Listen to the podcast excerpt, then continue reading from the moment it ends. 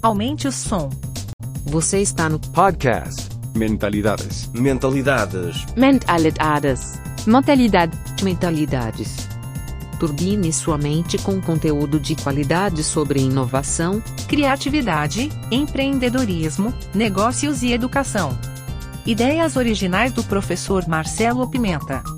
Acesse o blog mentalidades.com.br para mais textos, vídeos e outros episódios. Olá, ouvintes do podcast Mentalidade, sejam bem-vindos a 2022. É muito bom estarmos juntos em mais um ano que se inicia cheio de desafios. E o podcast vai completando cinco anos e com eles 214 episódios. Veja quanto assunto a gente já tratou aqui, quantos entrevistados, quantas aulas, quantos insights você já ouviu aqui conosco e com nossos convidados. E como você sabe, o mundo hoje muda rapidamente. Se você não muda na mesma velocidade, você fica para trás. E o nosso podcast também está mudando. A partir de agora, ele passa a ser quinzenal, isso mesmo, de 15 em 15 dias, um episódio novo para que você tenha tempo para também apreciar os nossos vídeos do YouTube, os nossos posts do blog, muito conteúdo rico que a gente vem investindo muito, muito tempo. Não só eu, mas uma equipe de pessoas hoje fica trabalhando em cada um desses conteúdos e eu gostaria que você tivesse tempo para apreciar todo esse conteúdo e por isso nós vamos reduzir a intensidade do nosso podcast, mas vamos manter a qualidade dos conteúdos. E prova disso é nosso convidado de hoje para iniciar 2022, Luiz Fernando Garcia, um guru da produtividade, um cara que sabe muito sobre como a gente deve programar o nosso cérebro para ter alta performance. E ele é o convidado que abre essa temporada de 2022. Neste podcast, você ouve um trecho de uma aula que ele concedeu no meu canal do YouTube. Se você quiser ver na íntegra, te convido a visitar youtube.com/menta90. E um feliz 2022 para todos nós. Eu gostaria de comentar com vocês um pouquinho de como conheci esse livro. Não faz muito tempo que eu li, fazem dois anos. Eu ganhei de um amigo que estava se mudando e estava dando a sua biblioteca, e esse livro estava lá, né, no meio de vários outros, e eu peguei o livro e disse: Olha, história do cérebro. Interessante, nunca ouvi falar desse cara. Vou levar esse livro aqui para ver o que, que vai acontecer. E quando eu peguei, fiquei encantado, encantado. Se vocês forem ver, ele tem praticamente anotações em todas as páginas e eu uso várias referências em diferentes cursos porque ele trata de empreendedorismo, trata de neurociência, trata de psicologia, trata de liderança e tem testes para você poder entender aí os seus arquétipos, desenvolver metas. É realmente um livro maravilhoso. E eu comecei a pesquisar um pouco mais sobre o autor e não conseguia, né, esse nome, Luiz Fernando Garcia, é um nome que eu vou dizer assim que existem vários dentro da internet que são Luiz Fernando Garcia. E eu tentei um, tentava outro, achei que era, achei um, um perfil do, do LinkedIn que estava desativado. E quando eu conversei com a Paola Tucunduva, para ela, olha, li esse livro, Paola, não sei o quê, e a Paola disse, ah, esse livro é do Nando. Se tu conhece ele, ela disse, claro, eu trabalhei com ele lá no início do Empretec, ele é um cara maravilhoso, etc, etc. Eu disse, ah, mas eu quero fazer um bate-papo com ele, então. E a Paola me deu o telefone dele, a gente conversou um pouco, né, porque ele é um livro que eu gosto muito, uma pessoa que eu quero muito conhecer, o Luiz Fernando Garcia, para falar sobre o cérebro de alta performance, que é um aprendizado que a gente tem que é maravilhoso aí para descobrir e ter toda a potencialidade do nosso cérebro. Uma das partes que eu mais gosto do livro essa aqui que eu usei essa semana numa aula, que diz respeito à visualização do planejamento. O método de escrever quais são as partes pequenas de um grande objetivo torna claro o que deve ser feito primeiro e alivia a ansiedade.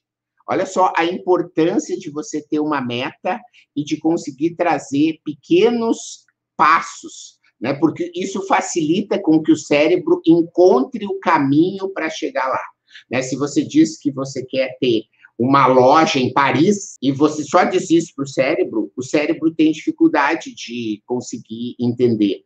Mas se você disser, olha, para fazer e ter uma loja em Paris, eu vou começar a atender pela internet, depois eu vou começar a atender em lojas em São Paulo, vou ter minha loja própria em São Paulo, depois vou ter uma loja, um representante em Paris que vai me representar, e isso vai fazer com que você possa estar um dia tendo essa loja lá em Paris, porque o cérebro vai entender qual é que existe um caminho e que é possível. Se você tem apenas uma meta de longo prazo e ela está vazia, é algo que pode estar tá dificultando o atingimento das suas metas. Olha essa pesquisa.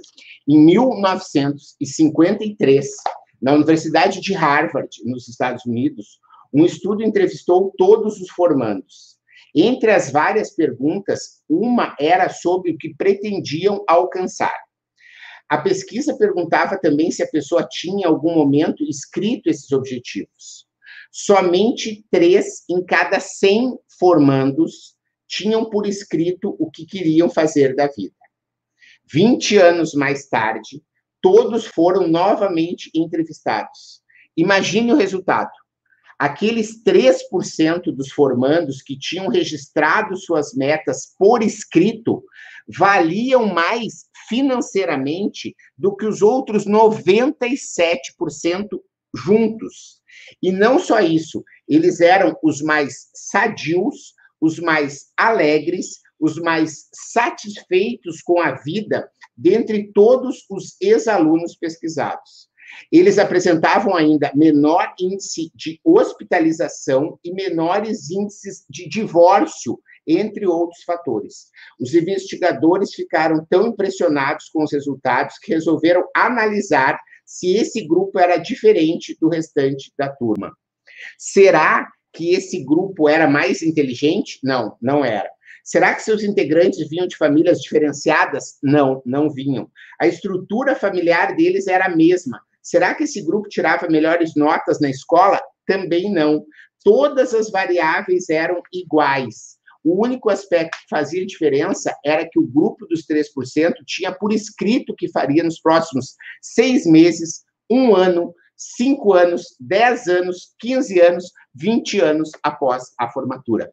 Veja a riqueza desse conhecimento que a gente vai ter aqui. Nando, a primeira pergunta que eu queria entender é: muitas pessoas como eu se transformaram através desse livro? Você tem relatos, você tem histórias para contar? Tenho, tenho sim. É, dentro dos grupos dirigidos, que eu não sei se você contou para eles, né? Eu fico com os empresários 16 meses, uma imersão de dois dias por mês. Eles vão aprendendo técnicas e tem um módulo que é de neuro. E uma das dificuldades que a gente tem com o dono de negócio é a dificuldade que ele tem de delegar. E uma das coisas que se aprende, eu acho que é importante, isso aqui é o cérebro, né? Aí aqui é a amígdala cerebral, eu explico isso no livro, tá? Aqui na frente, o córtex pré-frontal é responsável pelas funções executivas. Meta, plano. Quando a gente tem um, uma dinâmica que eu aplico no seminário, no, no GD, eu pego um participante sem antes conhecer no primeiro dia e digo assim para ele: é, eu vou precisar de ti para fazer uma dinâmica. E aí você vai nos ajudar. Você pode me ajudar? Ele posso. Uma das coisas da neuro é um circuito chamado circuito da ameaça. Dos 21 circuitos do cérebro, ele é o mais curtinho. A ameaça ela é sentida pela estrutura da amígdala. Então, quando a gente vê na neuroimagem, isso aqui fica tudo vermelho. Quando fica vermelho, curiosamente, quando descobriram isso em 2006, eles notaram que é o único circuito que funciona como um relé. Ou um está aceso e o outro está apagado, ou um, aqui nesse caso, está aceso e esse está apagado. Os dois não ficam juntos, ou seja, pouca sinapse verde e muita sinapse vermelha. Na medida que o indivíduo recebe uma delegação, uma, é, ele recebe um pedido sem que ele consiga usar o córtex pré-frontal, meta, plano, persistência, comprometimento. Vou só abordar aqui a natureza da tua pergunta. No momento que ele não enxerga o que precisa ser feito, na hora que ele enxerga o que precisa ser feito, que por isso a dinâmica, quando eu falo para ele, você vai me ajudar na frente de um grupo de 30 empresários de tudo quanto é tamanho, imediatamente, se a gente tivesse com a neuroimagem, isso aqui ficaria todo vermelho e aqui verde, porque ele não sabe ainda o que vai acontecer. Aí, logo em seguida, eu falo: eu não vou te pedir ajuda, porque a dinâmica já aconteceu. Se eu fosse te pedir, atrás da porta da sala, eu tenho duas petes de Coca-Cola com dois litros no chão, atrás dessa porta, com água e groselha, por isso ela está vermelha. Se eu fosse te pedir, eu pediria que você fosse até atrás da porta, pegasse as duas garrafas de coca e colocasse na sua frente para que todo mundo pudesse ver. Nesse momento, quando eu falo, para ele acompanhar meu discurso, num tempo de 0,005 milésimos de um segundo, ele constrói um planinho, como se fosse um filme que passa aqui no córtex pré-frontal, um imagiamento. Na hora que ele faz isso, as sinapses correm para cá, passa a acender essa área do cérebro, vermelho, muita sinapse, e cai a ameaça. Na hora que eu consigo fazer uma delegação precisa, diferente de arruma essa planilha, ela ficou uma merda, ficou horrível. É diferente de você pode colocar mais duas colunas. Nessas colunas, eu preciso que você coloque a margem de contribuição bruta e a margem de contribuição líquida de cada família de produto e embaixo mais uma linha. Nessa linha você me coloca verde quando o resultado do faturamento foi positivo e vermelho quando o resultado do faturamento for negativo. Você pode arrumar para mim até meio-dia? Na hora que ele está acompanhando essa delegação, ele está montando o planinho e vendo o que ele precisa fazer. O cérebro fica aprisionado nesse afeto porque ele acabou com a ameaça, reduziu as sinapses da amígdala, responsáveis por medo, ameaça, rancor e raiva. Nesse momento, ele fica molinho, e o cé... molinho no sentido pouca defesa. E o cérebro enxergou o que precisa fazer com especificidade. Quando eles aprendem isso, a forma de delegar muda completamente. A Ed Saraiva hoje é a maior distribuidora de gravatas e produtora de gravatas da América Latina. É uma jedista e, e passou por, por esse momento. Por exemplo, quando, antes da pandemia, elas, eles têm é muita gravata, Aramis, Ricardo Almeida, Brooksfield, Via Vêneto. Nós estamos falando, às vezes, de cerca de 5 mil gravatas dia na entrega. Então, todos os funcionários que faziam a separação, ela pedia a 5 mil para a supervisora.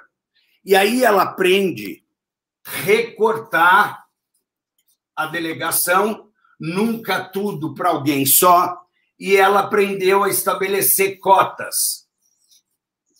Você vai ficar com a Aramis eu preciso que você separe 1.200 a 1.500. Depois a gente tem um truque porque tem que dar dois parâmetros. É um pouco diferente de meta.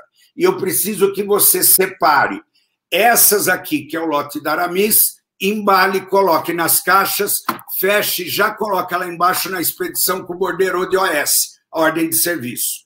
Diferente dela delegar, supervisor, eu preciso que termine às 5 mil do dia a hora que ela recorta e faz o córtex de cada coordenador de área imagiar com mais precisão que precisa fazer, ela tinha uma quebra de entrega no dia em, em alguns momentos de pico, ela chegava a 7 mil. Ela não conseguia entregar 4.500.